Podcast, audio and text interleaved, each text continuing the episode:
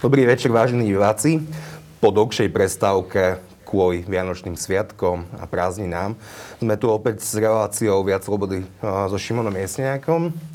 Témou posledného roku, teda už skončeného roku 2021 a i dnešného roku, teda 2022, bolo okrem COVID-19 a eskalujúceho konfliktu medzi Ruskom a Ukrajinou aj plán obnovy, ale i energetická kríza, ktorá nás, ktorá nás postihla, ako i plány Európskej únie, ktoré majú názov FIT 55 alebo FIT 55. A práve o tejto téme sa budem dnes rozprávať s mojimi tromi hostiami.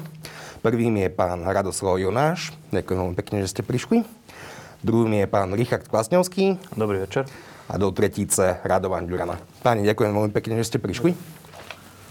Úplne základná otázka, pán Jonáš. Čo je to program FIT 55? O, to je taká magická skrátka FIT for 55. Je v podstate o, súbor opatrení Európskej únie, ktorými chce dosiahnuť nižšie emisie skleníkových plynov.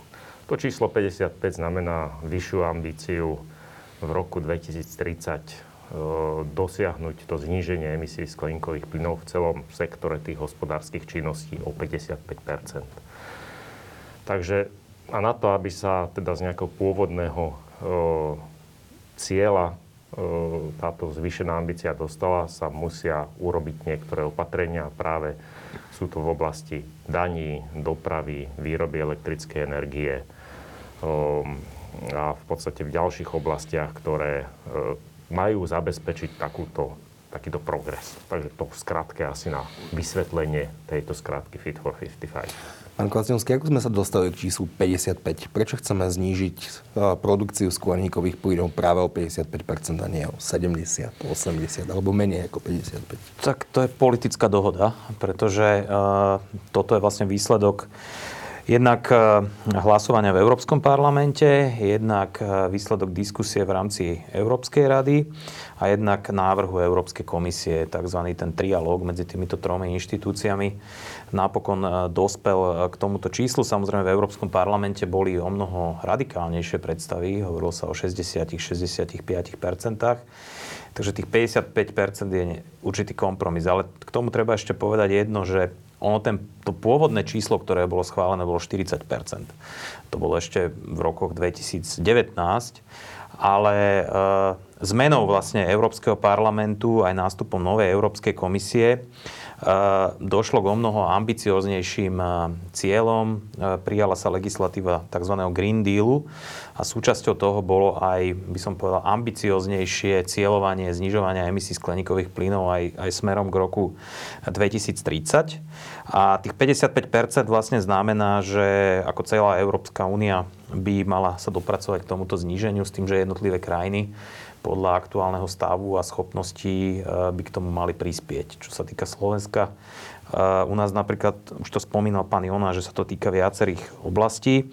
Ten, ten referenčný dátum je eh, rok 1990 a napríklad na Slovensku došlo podľa Eurostatu za toto obdobie treba zo zníženie emisí skleníkových plynov napríklad v energetike až o 60 ale v doprave naopak došlo k zvýšeniu o takmer 20% To znamená, že my máme sektory, kde sa darí akoby znižovať tie emisie smerom k tomu, aby sa dosiahli tieto ambiciozne ciele, ale máme sektory, kde je to naozaj problém a s ktorými treba ako čo najviac niečo, čo najrychlejšie niečo robiť. Predpokladám, že však, že produkcia skleníkových plynov kvôli doprave vstupov aj kvôli tomu, že za socializmu bolo vlastníctvo auta pomerne raritnou záležitosťou, že to dnes vlastne. Určite áno. Určite áno. Tá, tá doprava samozrejme je intenzívnejšia, obchodná výmena je intenzívnejšia. E, vidíme, že už len taký ten bežný deň, pracovný deň na našich diálniciach, proste idete a míňate zástupy kamionov. Čiže áno, a to, toto nie je len u nás, to je vlastne aj celoeurópsky jav. Čiže áno. A Slovensko navyše má určitú geografickú polohu. Sme aj istým takým logistickým centrom mnohých, e, v mnohých odvetviach, takže je to, je to asi logické. Rado, je tento cieľ dosiahnutelný? To je veľmi dobrá otázka.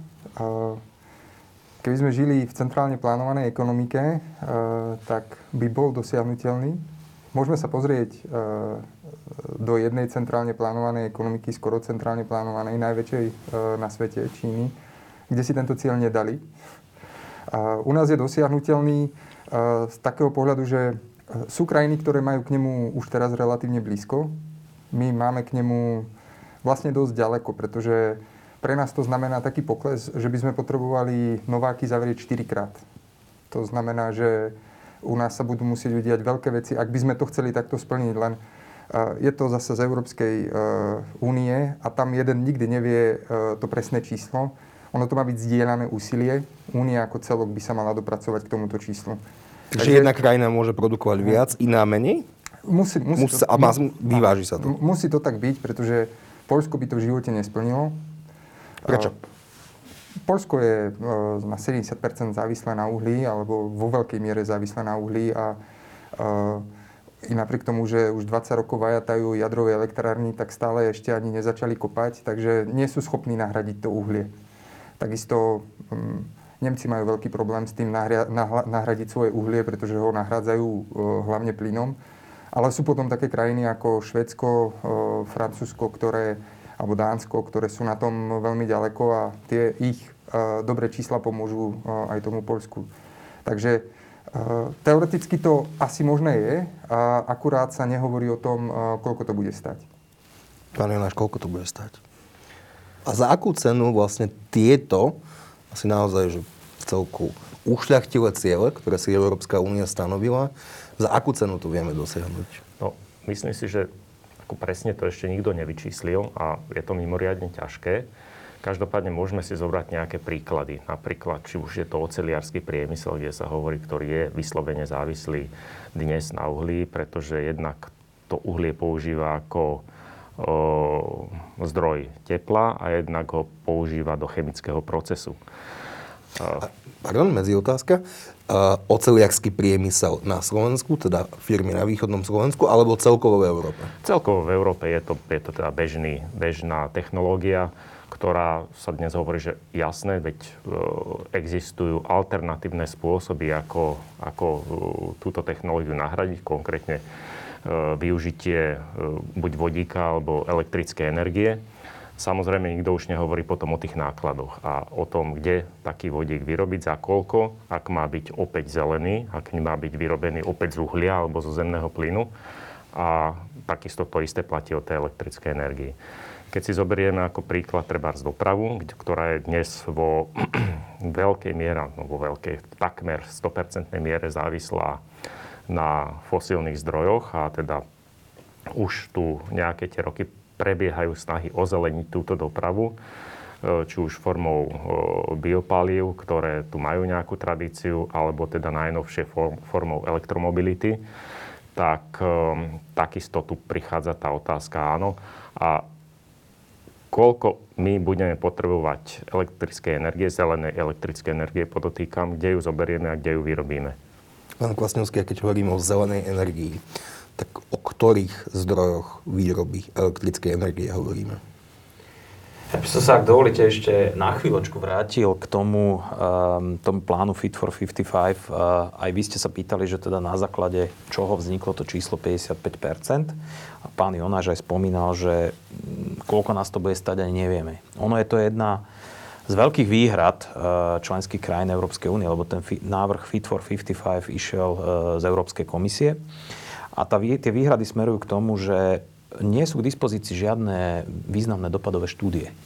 Nie sú k dispozícii štúdie sektorové, ktoré by ukázali, že kde, v ktorých sektoroch, e, koľko by to bolo stať, čo, čo, čo to bude znamenať, e, aké úsilie bude treba, bude treba vyvinúť. A myslím si, že to je jedna z tých slabých vecí e, tohto, tohto zámeru, lebo naozaj tie odvetvia sú akože pomerne, pomerne, pomerne rôznorodé. Keď sme spomínali, že tá energetika na tom nie je až tak zle, tak samozrejme platí aj to, čo spomínal pán Ďurana, že napríklad aj to Nemecko povedzme v roku 2020 produkovalo už viac alebo najviac elektrickej energie z tých obnoviteľných zdrojov, to znamená z vetra a zo slnka. To bol rok 2020. Lenže v roku 2021, teda v Láni, nastala situácia, že proste v prvom pôroku veľmi málo fúkal vietor v oblasti Severného mora, o mnoho menej ako rok predtým. No a Nemci, vzhľadom na to, aby udržali svoju spotrebu, aby tá naplnili tú spotrebu energie, ktorú potrebovali, museli jednoducho zapnúť iné zdroje a najmä uholné zdroje, pretože už v tom čase aj ceny zemného plynu začali rásť a, a to uhlie, vzhľadom na aj cenu emisnej povolenky, bolo pre nich v tej chvíli výhodnejšie.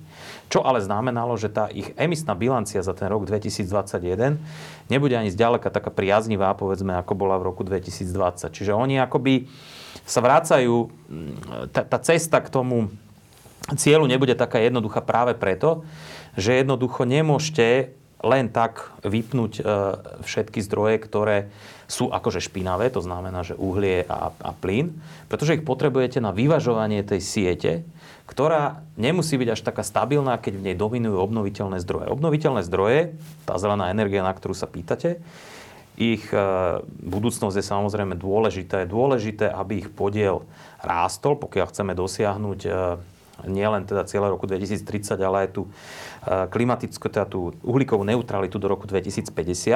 Ale jednoducho musíte mať k ním aj tie v úvodzovkách špinavšie zdroje, ktoré môžete veľmi rýchlo zapnúť a veľmi rýchlo vypnúť. A to sú jedine uholné a to sú jedine plynové. No a samozrejme ešte sú jadrové elektrárne, ktoré sú bezemisné, neprodukujú žiadne emisie skleníkových plynov, ale e, ich slabou stránkou je, že teda produkujú vyhorené jadrové palivo a jeho uloženie je istou ekologickou záťažou. A samozrejme to, že e, ten primárny, ako to primárne palivo je, je radioaktívne, tak tam je určité riziko, hoci už tie technológie, ktoré sa momentálne používajú, sú ďaleko od toho, ako bolo v 86. v Černobyle samozrejme. Takže e, nie je to úplne také jednoduché dosiahnuť takým tým možno socialistickým spôsobom, že povieme, že 5 ročnica toľko, 5 ročnica toľko. Ale je to veľmi komplexná vec, ktorá si vyžaduje aj troška taký komplexnejší pohľad a hlavne my si teda myslíme, že tá, ten princíp technologické neutrality je veľmi dôležitý. To znamená, my sa musíme dostať, alebo chceme sa dostať k nejakému cieľu, ale dá sa povedať, nezružme všetky cesty, ktoré k nemu nás, tie cesty nás môžu doviesť k nemu rôzne a dajme im šancu. Nepovedzme automaticky, že prípustné sú len tieto dve alebo táto jedna. Teda prípustné sú tieto dve, teda sú obnoviteľné zdroje energie? No tak prípustné sú tieto dve, poviem troška iný príklad, lebo sme pred niekoľkými dňami mali, mali taký workshop o práve k téme Fit for 55 a doprava kde sme sa teda z úst zástupcu e, Európskej komisie dozvedeli, že teda technologická neutralita rovná sa elektromobily a vodíkové mobily. Mo, automobily teda. To znamená, že ako keby to boli tieto dve cesty, hoci vieme, že sú, sú aj ďalšie cesty, ktoré sú udržateľné. Sú to pokročilé biopaliva, sú to e, to stlačený zemný plyn, skvapalnený zemný plyn, ktoré keď budú mať biologickú zložku, čiže biometán, tak budú mať emisnú stopu o mnoho lepšiu ako elektromobily. Rado? Ja by som to eh, divákovi chcel trošku viesť do kontextu, pretože náš ultimátny cieľ je uhlíková neutralita. Náš. Náš európsky, náš, náš svetový, náš slovenský? Náš európsky. Trošku by som dal taký politický vzhľad, že Parížská zmluva a potom dohoda o Green Deal spred dvoch rokov znamená radikálnu zmenu v energetike, v spôsobe hospodárstva, vo financovaní hospodárstva a vo výdavkoch domácnosti. Smerom hore, predpokladám. Všetko sa to zmení s tým, že všetko bude drahšie, mnoho viacej peniazy budeme dávať do energetiky, veľa vecí bude regulovaných a nakoniec to skončí ešte aj centralizáciou z pohľadu Európskej únie, ktorá bude o mnohých veciach rozhodovať, o ktorých sme dodnes rozhodovali my sami. Napríklad? Práve štruktúra energetiky. Ale chcel som povedať to, že Fit for 55 je vlastne budiček pre nás všetkých tu okolo, lebo zrazu zistujeme, čo všetko to znamená a koľko to bude stáť, lebo e, pre, aj pre slovenských politikov je veľmi jednoduché prísť do Bruselu a odsúhlasiť nejakú dohodu, v ktorej povieme, že budeme zelení. Tá uhlíková neutralita neznamená, že budeme na nule. Tá znamená, že e, naše lesy a naša pôda bude pohlcovať nejaký uhlík, e, to nám dáva nejaký buffer a to budeme, toľko budeme môcť emitovať. To, to budú tie najťažšie emisie, ktoré budeme mať dovolené. ale pre Slovensko to je ináč zaujímavé, že to číslo není presne dané, koľko to bude pre Slovensko, ale e, SHMU počíta s tým, že to bude 9 e, miliónov tón. Ako... ako sa dá počítať s niečím, čo nie je dané? No, pretože my nevieme, koľko budeme mať lesov vtedy. Okay. Ani nevieme, ako budeme využívať e, pôdu v polnohospodárstve a podobne. A, takže a, to nevieme a paradoxne sa tam proste dáva to číslo z roku 1990. A, e, len tak sa to nejak kopíruje. Neviem presne, prečo to tak je. No a myšlienka, keď sa človek pozrie na nemeckú energivende, a teraz ako si treba povedať, že Nemci a Francúzi určujú noty e, budúcnosti energetiky v Európe, je následovná. My zrušíme fosil, voda a vietor my to postavíme tak, že to bude trojnásobok potrebného výkonu, aby sme vedeli skoro v každom okamihu, okamihu e, z obnoviteľných zdrojov zabezpečiť dostatok energie.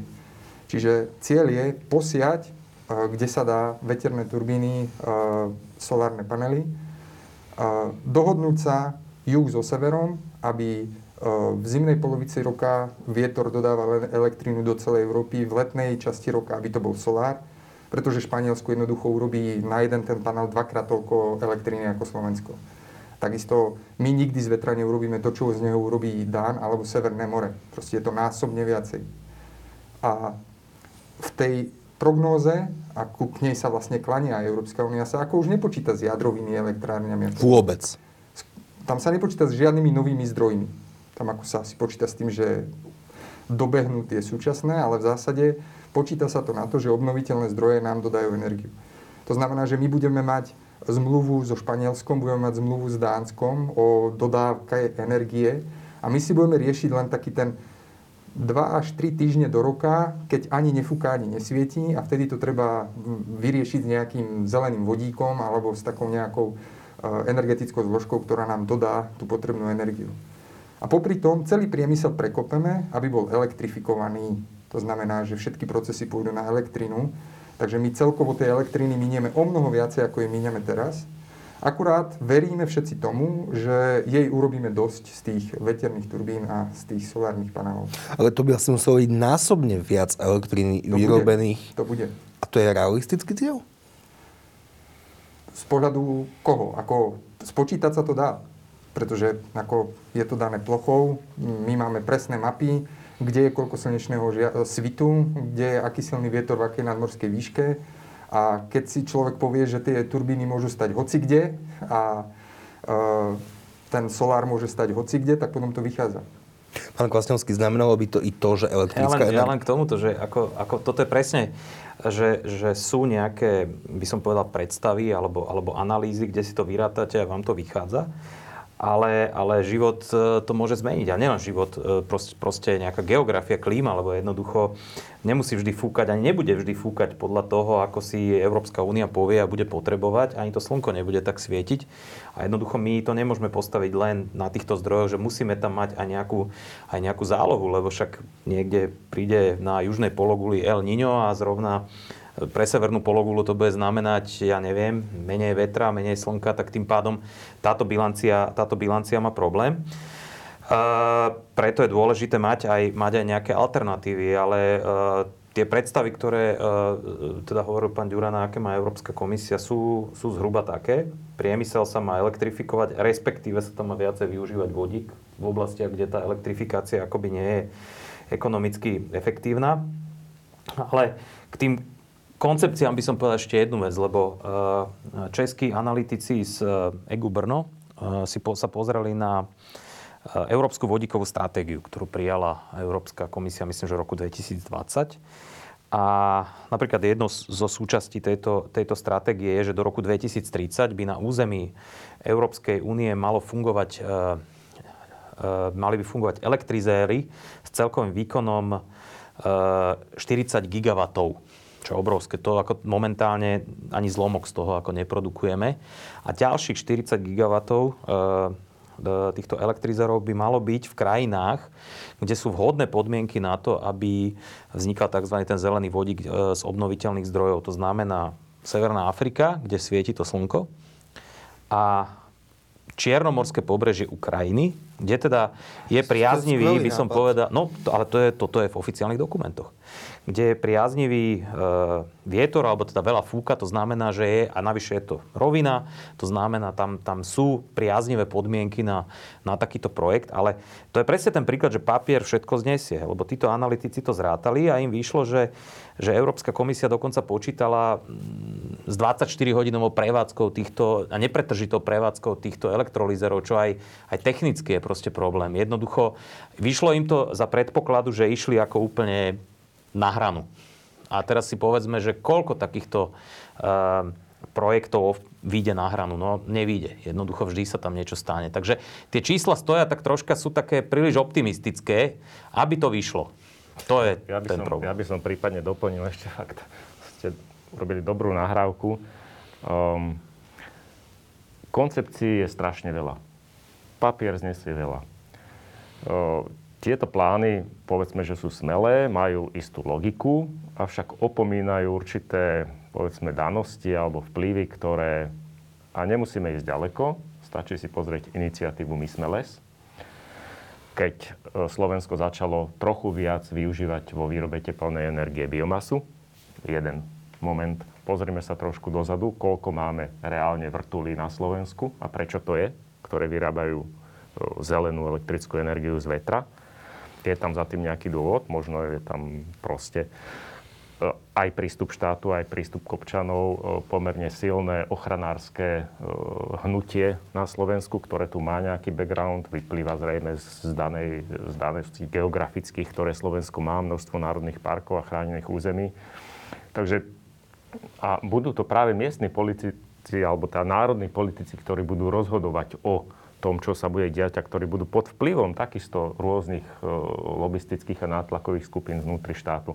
Takže nebude to určite jednoduché a, a okrem teda samotných nákladov treba brať do úvahy aj takéto vplyvy, ktoré budú rozhodovať o tom, čo a kde a ako sa bude vyrábať. Gado? To je teraz uh, príklad z Nemecka, ktoré má najväčšie ciele v tej dekarbonizácii, ale vlastné ciele neplní. A nie len v tom, že e, si nezabezpečila dostatočne silný vietor Nemecko, ale nestíha budovať tie veterníky. Teraz prijalo novú legislatívu, ktoré vlastne definovalo 2% plochy Nemecka, e, kde majú tie veterníky stáť. Počkaj, 2%, to je obrovské územie. To je obrovské územie. A uh, teraz vlastne... Ale pardon, že 2%, kde by to celkovej zastávanej plochy, alebo 2%, čo sú tie 2%? Plochy krajiny. Rozlohy. To sú Rozlohy. desiatky tisíc kilometrov štvorcových? Áno. Uh, áno, tak ja neviem, koľko môže mať Nemecko, neviem, 300 tisíc kilometrov štvorcových. Okay. Viac, viac. Slovensko má 49 Slovensko má 40 nejakých, hej. No. Bude to obrovská plocha, pretože ten veterník potrebuje pod sebou nejakú plochu, nemôže stať úplne hoci, kde musí.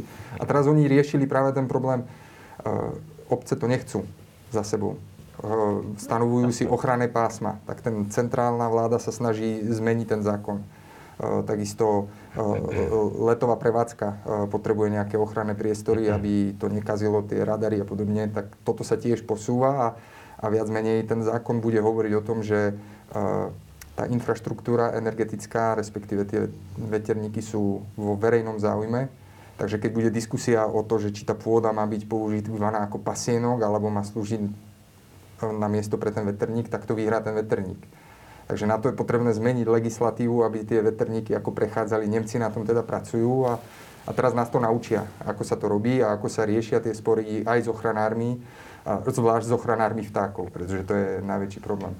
Ale ja som chcel ešte doplniť k tomuto, že, tá, že či to je realistické, ono to je realistické za predpokladu, že prídu tie technologické inovácie. A teraz Európska komisia vidí, ako úžasne zlacnili ceny solárnych panelov, e, čo nikto nepredpokladal a Medzinárodná energetická agentúra sa v tom vlastne mýlila každý jeden rok, posledných 10 rokov a oni boli fakt lacnejšie. Čína spravila zázrak doteraz. Teraz sa to všetko láme a už to zase začína dražieť. A, a na toto sa spolieha vlastne celá Európska komisia, že my na to prídeme, ako to urobíme. Nemci sa spoliehajú na to, že my na to prídeme, ako to urobíme. A teraz prišla tá zelená taxonómia, v ktorej Európska komisia povedala, že uh, môže tam byť plyn, ale od roku 2026 už tam budete musieť primiešavať nejaký podiel biopalív, emisie musia klesať z tých plynových elektrární. A na to Nemci povedali, akože sorry, ale my ešte nemáme tie technológie, tak to už odtiaľ vypadlo, táto podmienka. Tak to už je taký prvý kontakt s realitou, že nie všetko, čo si komisia ako vymyslí, ako je, skutočne prejde. A z tohto pohľadu ja mám pocit, že celé to Fit 45, 55 a, a ten záväzok do roku 2030 je taký e, nepodložený. Je to snaha byť ambiciózny, snaha ukázať svetu, že my ideme najrychlejšie a vlastne bez ohľadu na to, čo sa v tom svete deje. Ne? Európa s tými 14% emisí e, nemá vplyv na teplotu na Zemi. Ona má vplyv, ona môže mať vplyv na iné krajiny, ak zmenia svoje správanie. A to sa zatiaľ nedieje. Ja len dúfam, že Nemci nevyužijú nejaký drang na Hosten, keď budú zase potrebovať tie veterníky niekde umiestňovať. Ale e, to, samozrejme, to čo, to, čo hovoríte, pravda. Je tam ešte aj, e, je tam ešte aj taká vec, že uh, spomínate si na Lisabonskú stratégiu? Nie. No vidíte. A svojho času to bola obrovská téma, obrovská ambiciozná e, stratégia, ako sa, ako sa mala európska... Čiže dokonca na Glasgow veľmi nespomínam. No, tak, dobre. Ale, ale k tej Lisabonskej stratégii len v krátkosti, že to bol taký ambiciózny plán, ako sa mala Európska únia stať najkonkurencieschopnejšou entitou na svete. A ako sa blížil ten termín, tak sa o tom hovorilo čoraz menej, až napokon ten termín prešiel a už sa to ani nejak akože nespomínalo. Ja to teda samozrejme nechcem zľahčovať, lebo si myslím, že tá klimatická kríza je veľmi vážna vec, e, existuje, aj, aj, aj my si myslíme, že to je proste veľká, veľká výzva a to, že sa to berie vážne aj v týchto priemyselných kruhoch, svedčí azda aj to, že pred dvomi rokmi, v roku 2020, niekde ešte pred začiatkom e, týchto pandemických situácií, vodík nebol v plinárenstve žiadnou vážnou témou. To bola okrajová záležitosť. Teraz? Teraz je to absolútny mainstream, by som povedal. Dá sa povedať, že ktorá spoločnosť e, nepripravuje alebo nemá nejaké plány na vodík, tak ako keby neexistovala. Je to, je to téma, do ktorej v najbližšom období sa náleje obrovské množstvo peňazí. Nemecko sa, sa veľmi upelo, by som povedal, týmto smerom. Vodík vidí ako obrovskú príležitosť eh, pre priemysel, pre energetiku a v konečnom dôsledku aj, aj pre plynárenstvo.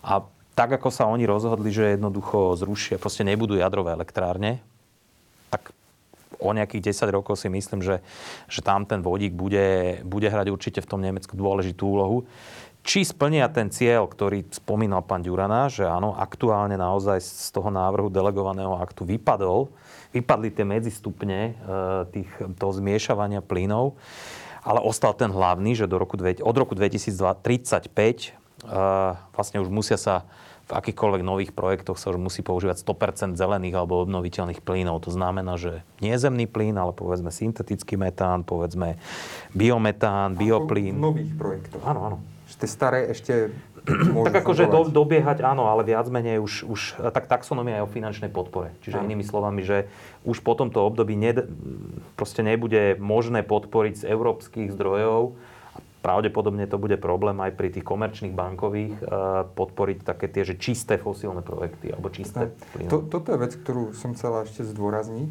že tu sa deje tá zásadná vec, že Európska komisia definuje, čo bude priateľný zdroj a čo nebude priateľný zdroj. A iným spôsobom už dnes bankám nastavuje kritériá, ktoré projekty sú považované za udržateľné a emisne akceptovateľné a ktoré nie. Takže ono to neurobí Európska komisia len svojimi cieľmi, ale ona to urobí prostredníctvom finančného a bankového sektora, ktorý jednoducho, lebo ona nezakazuje uh, tie uh, plynové elektrárne Akurát nebudú mať tú nálepku. To znamená, ona vlastne povie, finančný sektor, tohto sa nechytaj. Takže ona to dosiahne tým spôsobom cez tie banky, cez ten finančný sektor, ktoré neposkytnú peniaze na projekty, ktoré nechce Európska komisia. A celý projekt Fit for, alebo vízia Fit for 55 je nejak záväzná, sankcionovateľná, alebo niektorá krajina to odmietne dodržovať. Hovoríme o tom, že Polsko značnú časť svojej energie, elektrickej energie vyrába z uhlia tak keď to niektorá krajina nebude dodržiavať, tak čo? Nemci nedodržiavajú svoje ciele momentálne a nedostávajú pokutu. Tak napríklad sú e, národné ciele e, pre podiel výroby elektrickej energie z obnoviteľných zdrojov. A a sú známe už e, výsledky za rok 2020 a tam to vychádzalo tak, že jednoducho všetky, každá krajina mala nejaký iný ten target, ten cieľ samozrejme nebol, nebol jednotný, ale myslím, že jedne Francúzsko bolo krajinou, ktorá to nesplnila, že mala akoby nejaký pomerne vysoký cieľ a myslím, že oni mali 70% a skončili na 63, nepamätám si to presne, ale ostatné krajiny splnili. My sme mali napríklad 14, mali sme 17,5 zhruba percenta a tieto ciele e, vychádzajú z tých integrovaných e, klimatických a energetických plánov, ktoré vlastne každá krajina má deklarovať Európskej komisii. A tam sa vlastne určujú aj ciele na jednotlivé roky až do toho roku 2030, že zhruba koľko by malo byť tých obnoviteľných zdrojov, akým spôsobom by tá krajina sa mala akože hýbať. My tam ale vidíme troška problém v tom, že, že niekedy sa zamieňa to, čo by malo byť ako keby cestou k tomu hlavnému cieľu. A tá, tá cesta nie je, že čím budeme mať viac obnoviteľných zdrojov, tak tým akoby viacej znížime tých emisí, ale cestou by malo byť, že predovšetkým znížiť tie emisie a nehľadieť, ako ich znížime. Lebo napríklad sú krajiny ako Polsko, kde teda e, tá výroba elektrickej energie z uhlia je veľmi silná, no ale pre nich je ako keby ekonomicky najlepšie vymeniť čo najväčší podiel z toho uhlia za, za plyn.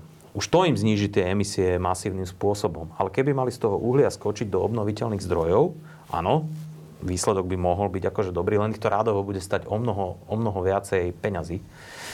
Čiže toto je niekedy ako problém, že sa nepozerá na, na, taký ten, na takú tú ekonomickú efektivitu, na, na hodnotu za peniaze, ale pozera sa na to, že tí, čo majú veľa obnoviteľných zdrojov, tak tí sú tí ako dobrí a najlepší. A my si myslíme, že obnoviteľné zdroje sú dôležité, ale to budovanie a tá zmena energetiky by mala byť efektívna. Ešte je tam jeden veľmi podstatný moment a to je určitá predikovateľnosť a stabilita e, legislatívneho rámca. Európskeho alebo národného? Európskeho, samozrejme európskeho, lebo od toho sa potom odvíjajú aj všetky tie národné rámce a povedzme si, že e, povinnosti, ktoré, ktoré z toho vyplývajú, to je jedna vec. A z druhej strany do tohto komplexu vstupuje určitá zodpovednosť e, firiem, ktoré investujú svoje prostriedky do povedzme si, že výrobných závodov, fabrík, ktoré vyrábajú či už elektrickú energiu, zelenú elektrickú energiu, jadrovú energiu alebo biopaliva alebo čokoľvek, kde e, ten, ten investičný cyklus trvá, povedzme si, že 10-15 rokov a návratnosť samozrejme tiež nejaké roky. A nie je jeden príklad z Európskej únie, alebo teda z tohto legislatívneho rámca, je ich viacero, kde jednoducho sa nastavia nejaké ciele, ktoré fungujú povedzme, že 8 rokov, 10 rokov a e, následne na týchto cieľoch sú robené investície, ktoré sa potom v princípe sú ohrozené, ak sa mení hej, príliš e, takýto rámec. Takže toto vnímame ako jeden taký zneistujúci faktor, pretože zodpovedný manažer samozrejme e, pozerá na to, kam investuje peniaze e, v rádoch desiatok a stoviek miliónov eur. To nie sú, proste to nie je hra o fazulky. Takže z tohto pohľadu takisto aj ja chápem debaty a boj o jadrovú energiu hej, na Slovensku, kde sú teda dlhé roky investované veľké miliardy eur. Ak by táto energia nemala byť akceptovaná ako nízkoemisná alebo zelená. To isté platí potom v sektore dopravy a biopaliva. Hej? Pretože dnes napríklad v sektore dopravy cez 90 povedzme si, že obnoviteľných zdrojov, alebo ináč povedané, znižovania emisí skleníkových plynov zabezpečujú biopaliva. Hej, a vidíme pomerne veľký boj, o, ktorý prebieha pod nálepkou food versus fuel. To mm. znamená, o, pestujeme na poliach energiu alebo, alebo o, potraviny a krmivá a e, či si to môžeme dovoliť, či máme dostatok plochy alebo nemáme dostatok plochy. A v podstate pod, touto, e, pod týmto heslom alebo pod touto nálepkou sa často nekriticky e, ako keby odstraňujú z používania dostupných a primerane lacných technológií spôsoby, ktorými vieme dosiahnuť tie, tie, tie zníženia emisí skleníkových plynov. A pri zachovaní využívania spalovacích motorov. Presne tak, presne tak. A to myslím si, že bola téma takisto, ktorú sme mali na tom seminári, ktorý pán Kvasňovský spomínal. E, konkrétne spomeniem, je to návrh Európskej komisie od roku 2035 e, vylúčiť spalovacie motory z uvádzania 2035. na trh. 2035. 2035, je presne 13 tak. rokov. To je o 13 rokov, ale tam sú presne aj nejaké predchádzajúce roky, ktoré k tomu vedú. Hej? A teraz e, spalovací motor existuje hodne dlho. 100 plus 120. rokov.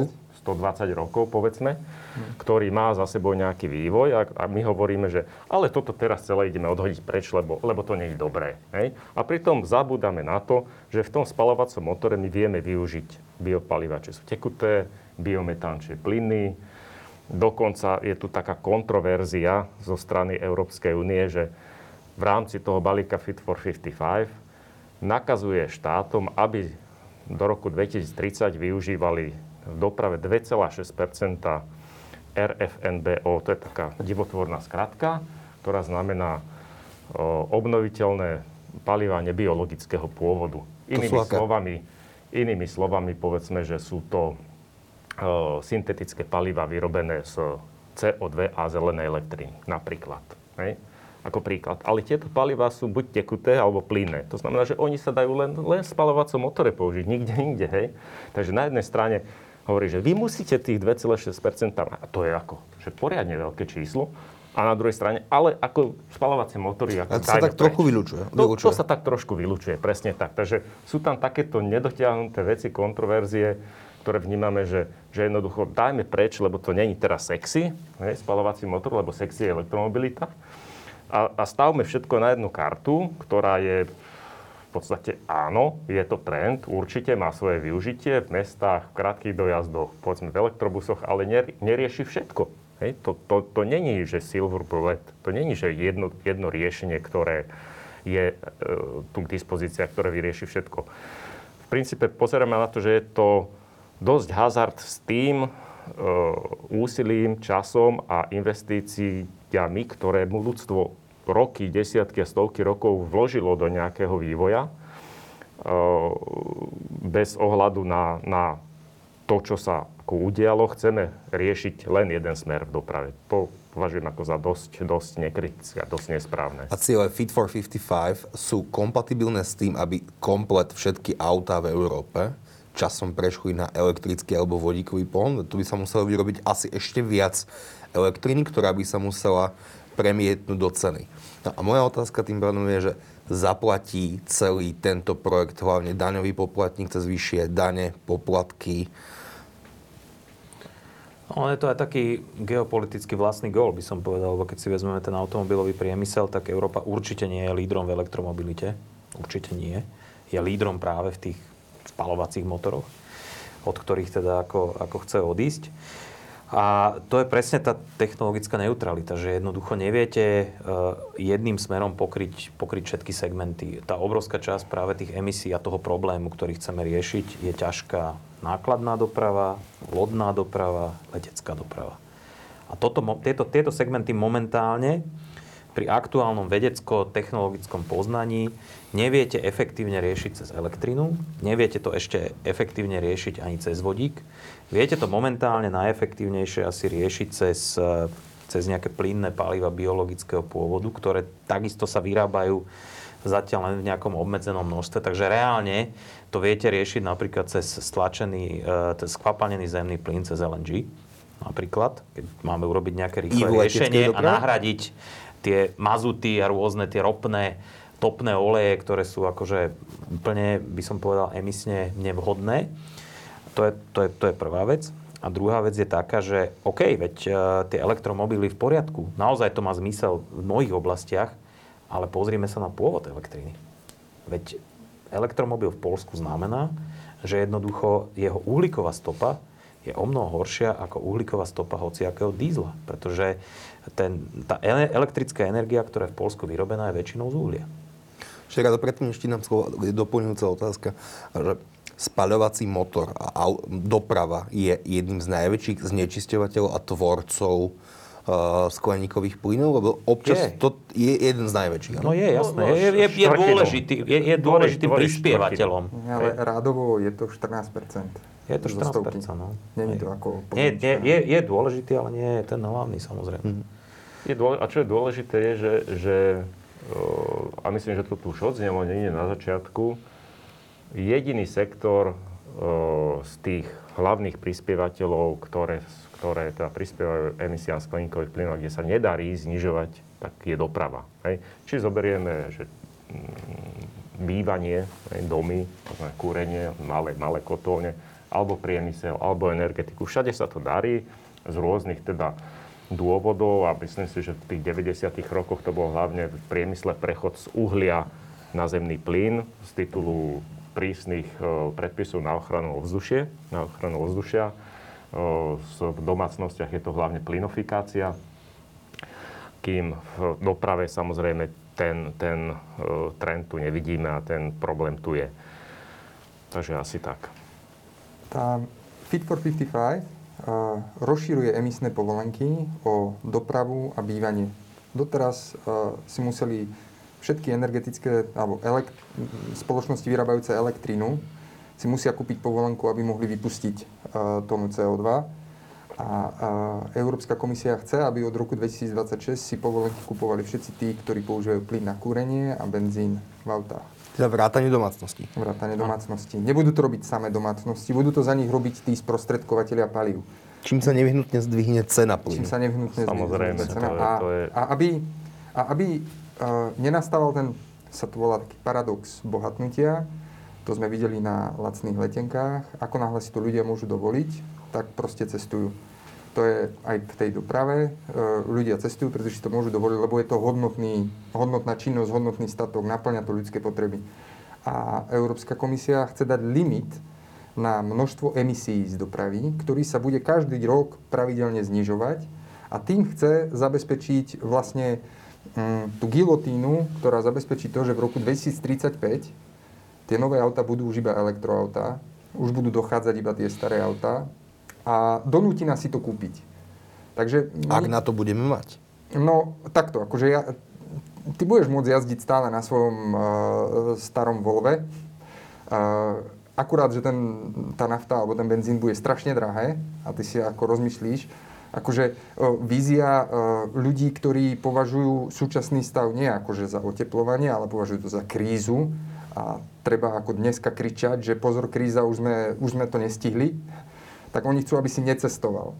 Takže to nebude nikoho trápiť v roku 2035, že si nemôžeš kúpiť auto, pretože máš ísť na bicykli alebo mestskou hromadnou dopravou alebo vlakom a e, problém solved. Ale zároveň, akože v komisii sa spoliehajú na to, že e, to, čo sme videli v tých solárnych paneloch, tak to sa stane aj v tých e, elektromobiloch, že ich cena pôjde výrazne dole, pretože Čo sa do istej miery deje, že? Takto, Niekedy akože stala Tesla Elektro, 70 tisíc, dnes sa to dá Tesla- kúpiť za 30. Tesla na celom svete predá menej aut ako Škodovka. Tesla je stále len ako nič, akože elektromobilov v porovnaní s celkovým množstvom aut je proste nič. Ešte, ešte, ešte v podstate neexistujú. Ono ich vidno v, Dá- v Norsku, vidno ich v, v európskych krajinách, ale a už ich vidno aj v Číne trošku, ale je ich strašne málo oproti tomu, čo je celkový počet aut. Sme strašne ďaleko od toho. A, ale jednoducho táto e, snaha prejsť na tie elektromobily e, spôsobí to, že e, nebudeš si môcť kúpiť krajší dom, ale budeš si odkladať peniaze na to, aby si si mohol dovoliť to auto. Čiže akože sa transformuje, bude sa transformovať naša spotreba. Takýmto spôsobom sa bude zasahovať do toho, ako míňaš peniaze. Tvoje peniaze budú proste uh, zaťažené veľkými daňami, pokiaľ budú spojené s fosílnymi palivami. A to ťa donúti buď to vyhľadávať elektromobily, alebo si zatepliť dom, donúti ťa to postaviť menší dom, nebudeš si môcť postaviť väčší dom a don, donúti ťa to uvažovať nad tým, kam pôjdeš na dovolenku. Že Pretože letenky budú tak drahé? a už teraz tá letecká doprava je v systéme povoleniek, ale len veľmi malé percento z tých e, emisí je v tom systéme, ale oni majú zdražieť. To isté námorná doprava. Tá ide tiež do systému povoleniek, pretože cieľ je, aby námorná doprava bola drahšia, pokiaľ má emisie. A komisia si sľubuje, že tou zvýšenou cenou my vytvoríme ten trhový tlak na to, aby tie inovácie prišli. Aby sme mali lode. Ono, už teraz existujú elektromobilné trajekty. Teraz už Dáni majú, vymýšľajú nabíjačku na elektrolode, ktorá bude stať v mori. Tak dúfa Európska komisia, že výnimoční európsky veci prídu s týmito riešeniami. Akurát, že tvoja spotreba bude definovaná dopredu vo veľkej miery. Český no, no to nie je zrovna nejaké trhové riešenie, lebo deje sa jednoducho to, že na to, aby sa tie elektromobily stali konkurencieschopnými, tak sa znevýhodnia tie ostatné ano. daňami, poplatkami ano. a tak ďalej. Ano. Ano. A to si myslím, že ak teda hovoríme v tejto relácii o ekonomickej slobode, tak to nie je úplne v poriadku. Je to, je to istým spôsobom taký ako, ako štátny alebo nadnárodný dirigizmus. Hoci máme nejaký ušlachtilý cieľ, ale už sa tam sa nastavuje cesta, ktorá bude veľmi dráha. A na, na tú doplatí nie ten najbohatší, alebo nie tí bohatí spotrebitelia, ale na tú doplatia akože tá drvivá väčšina tých, tých spotrebiteľov bežných občanov. A v tom Fit for 55 je aj jeden element, ktorý sa volá sociálny a klimatický fond, ktorý by mal slúžiť na to, aby sa zmierňovali dosahy e, takýchto zásahov. Lenže ten, ten fond je dizajnovaný, že by mal mať zhruba hodnotu nejakých okolo 70 miliard, biliónov, mm, miliard. miliard, tak, miliard eur, čo by napríklad pre Slovensko znamenalo asi 1,2 miliardy z toho fondu, ktoré by mali ísť na kompenzáciu a to sú smiešne peniaze do istej miery, lebo keď si vezmete len plán obnovy je nejakých 6 miliard a len tak sa to akože roztratilo. Toto je, to je absolútne neadekvátna náhrada toho, čo prinesie vlastne ten, ten, ten finančný dosah, ktorý to prinesie pre bežné domácnosti. A toto je ten problém, keď sa vrátime na začiatok, že jednoducho tu chýbajú veľké a seriózne dopadové štúdie a riešia sa veci za pochodu, možno až takouto teóriou, že pokus a omyl. Ne, nemusí, to, nemusí to úplne dobre dopadnúť. No. Český europoslanec Aleksandr Vondra sa na Margo Fit for 55 vyjadril aj v zmysle, že tým, týmito krokmi sa staneme voči zvyšku sveta menej konkurencieschopní. Je to tak? Za mňa áno. Pán Janáš? Vnímam to veľmi podobne. A samozrejme je to, a ja si zoberiem na pomôcku schému obchodovania s emisnými kvótami, to znamená, ktoré je priemysel a do ktoré má pribudnúť, e, má pribudnúť e, doprava a bývanie. E, je tam časť leteckého priemyslu a samozrejme tým, že obchod je medzinárodný, veľký priemysel dováža, vyváža, hranice EU ET sú povedzme tu, tak samozrejme, že časť domácich výrobcov je nekonkurencieschopných už dnes kvôli, kvôli práve vyššej cene emisí skleníkových plynov, ktoré sa premietajú teda do ceny povolenky, ktoré musia nakupovať, pretože ten prídel sa znižuje, znižuje. No a riešenie na túto, na túto ako keby bolačku a problém je opäť len regulácia. To znamená, ideme zavádzať nejaké uhlíkové clo. Hej? Ako, ako pomoc týmto, ktorí trpia. Takže kde, ja sa pýtam, kde sú tu potom hranice? Hej? Buď to budú robiť teda všetci a máme e, rovnaký, rovnaké ihrisko, hej, rovnako ploché ihrisko a rovnaké podmienky všetkých, alebo e, budeme jednoducho tu zabarikádovaní a budeme trpieť. Ešte jedna podotázka k elektromobilite a k autám. Bude to znamenať zároveň to, že si už európsky spotrebitelia nebudú vedieť kúpiť auta so spaľovacím motorom na území Európskej únie, ale budú si ich môcť ísť kúpiť do Kieva? Nie, budú si ich môcť kúpiť aj tu, ale ojazdené. Už Nové nie? To, po 2035, ak to ostane tak, ako to je, lebo treba povedať, že to ešte nie je schválené, to je návrh Európskej komisie, ktorý podlieha aj nejakému pripomienkovaciemu procesu zo strany, zo strany členských štátov a plus aj v Európskom parlamente sa o tom bude rokovať, tak uh, od roku 2035 nové auta by mali byť podľa logiky tohto, tohto nariadenia, respektíve smernice, buď elektro, teda s nulou na výfuku. S nulou na výfuku tak. a v princípe, keď si zoberieme, jasné, že sú teraz aj, aj pripomienky, čo tá nula na výfuku znamená, ako sa počíta. Čo Ak... znamená nula na výfuku? Najskôr povedzme. Dnes nula na výfuku znamená nula molekúl CO2 bez ohľadu na to, či ten uhlík tam je biogénny alebo nie. Hej? A určite je jedno z riešení zohľadniť e, to, že ak je uhlík biogénny, tak sa do tej nuly nepočíta. To znamená, pretože je jedno, či ten uhlík alebo tá molekula CO2 prejde od v podstate jej vzniku cez rastlinu a cez motor do ovzdušia, alebo ide inou cestou, cez potravinu alebo krmovinu, cez tela zvierat, tela ľudí von. Pretože rovnako skončí tam, atmosfére. V atmosfére a začne niekde, akurát tie cesty sú rôzne. Hej? A toto je ten princíp technologickej neutrality, ktorý je porušený, ktorý my namietame a chceme, aby sa logicky zohľadnili fyzikálne a chemické javy aj v týchto reguláciách. Pretože všetkým nám ide o zníženie emisí skleníkových plynov, ktoré e, v podstate vznikajú, keď si zoberieme dopravu a paliva, tak vznikajú z uhlíka, ktorý vyťažíme zo zeme vo forme ropy a ktorá sa premení na naftu, benzín a nakoniec skončí vo vzduši a zvyšuje sa množstvo CO2. Chápeme a chceme teda e, tú cestu, aby sa tomuto zamedzilo, ale nie e, bez rozmyslu e, nulou CO2 bez ohľadu na to, na to ako, aký ten uhlík tam je.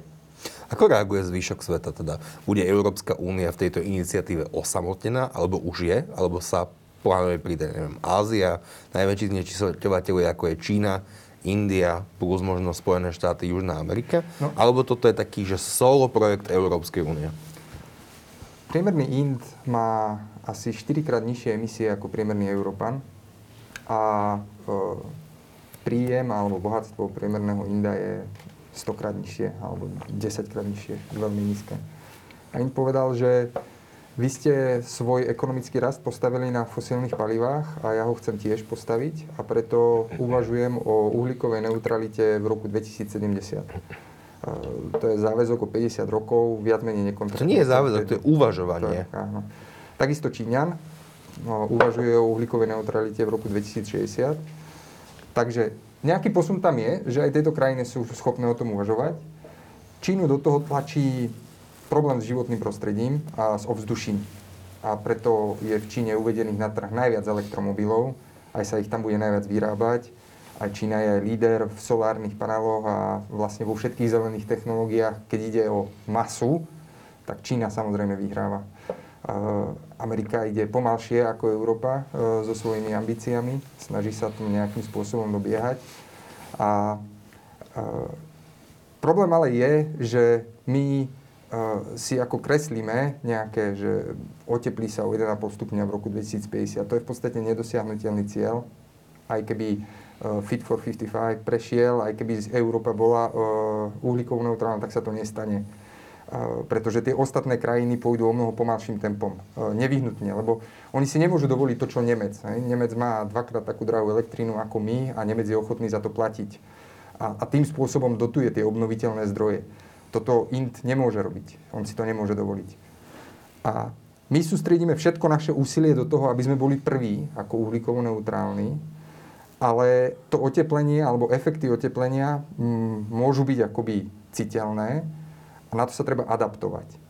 A na to nám neostávajú peniaze, na tú adaptáciu. To znamená, my nevieme zadržiavať vodu na Slovensku, pretože všetky peniaze budeme dávať teraz do e, obnoviteľných zdrojov alebo do vodíkových technológií.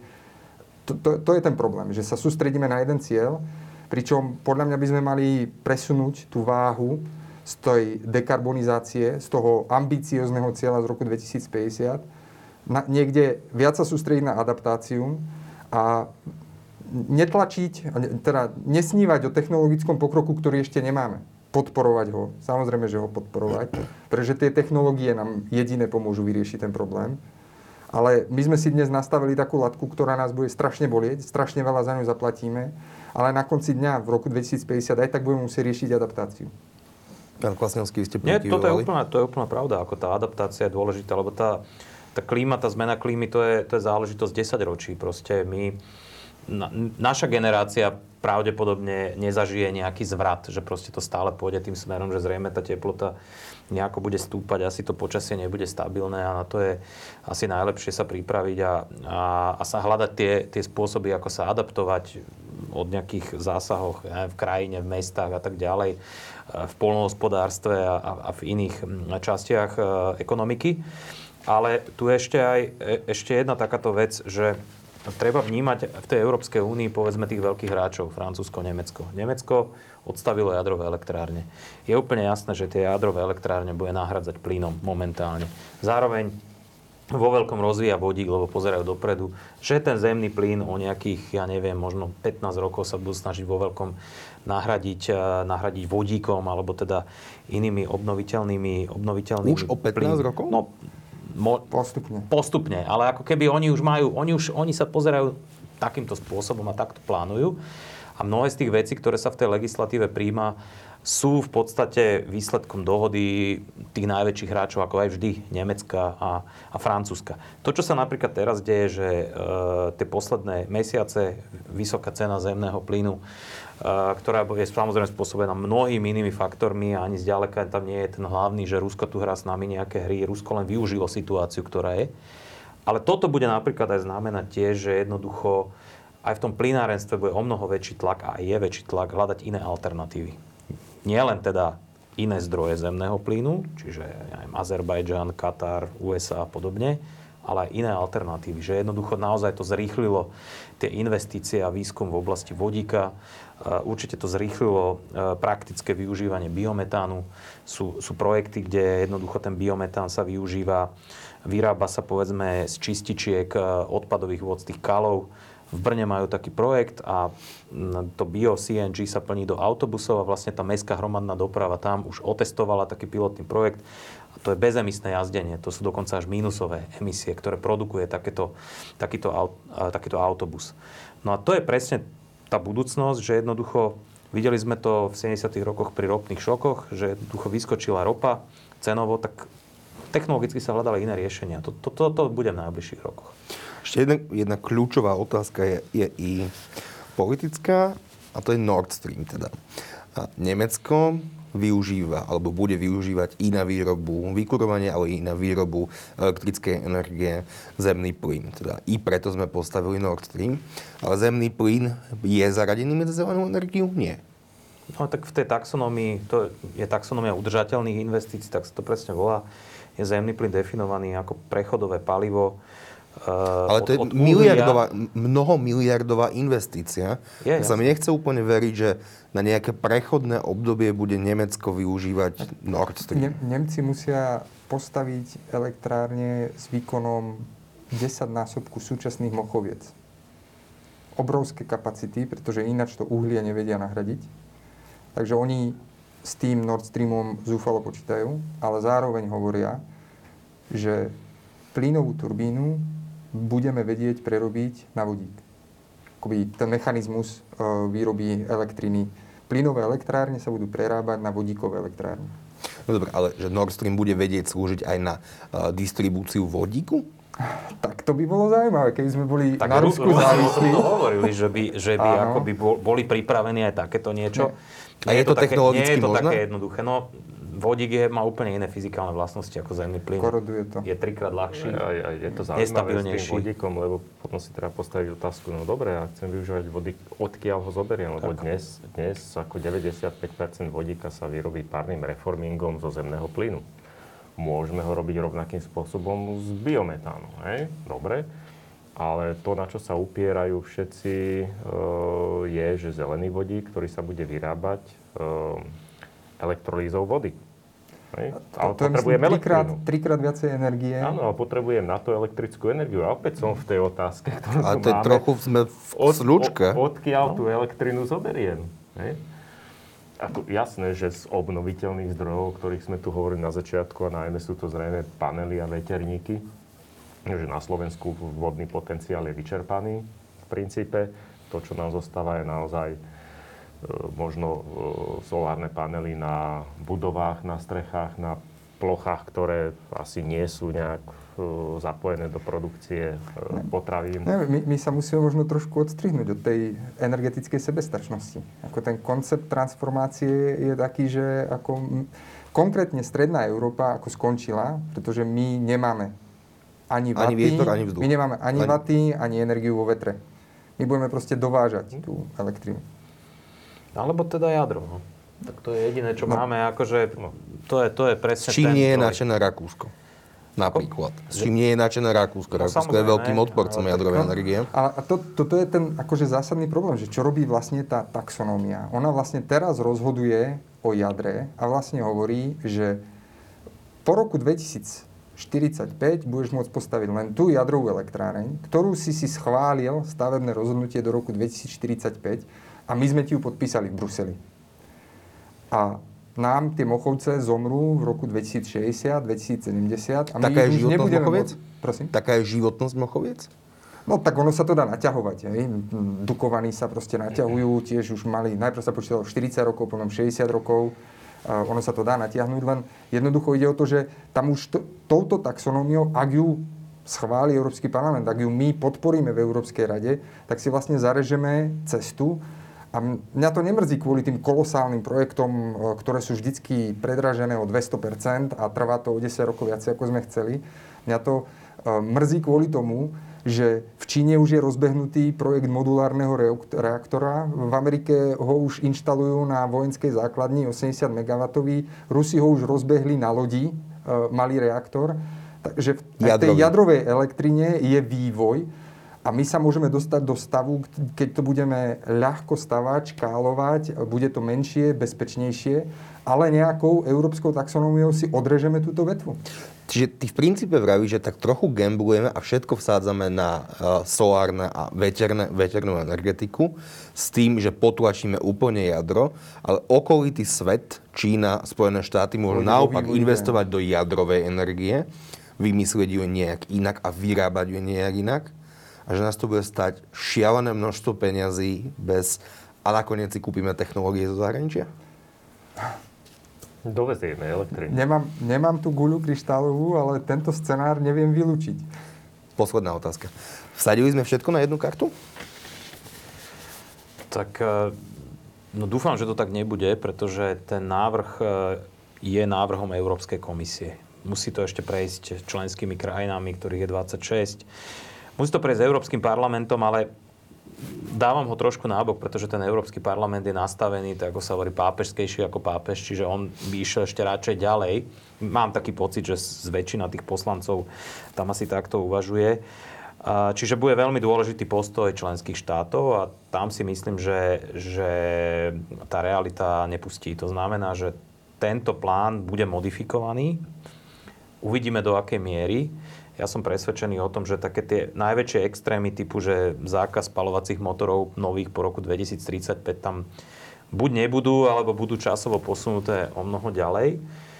Ale v každom prípade Európa si ponechá tú ambíciu byť, byť akýmsi, akýmsi zeleným lídrom, čo ani nie je v konečnom dôsledku až taký problém. Skôr ide o to, že veď zozbierajme to nízko vysiace ovocie, to znamená, že využijeme naplno možno ešte 10-15 rokov zdroje, ako ja neviem, zemný plyn a podobne. A využijeme tento čas presne na ten technologický rozvoj, ku ktorému sa všetci upínajú.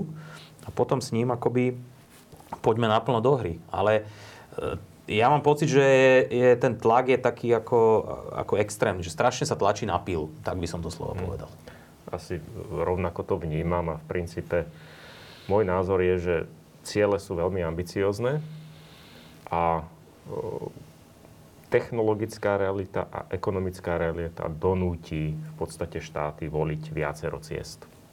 To je asi, asi stručne.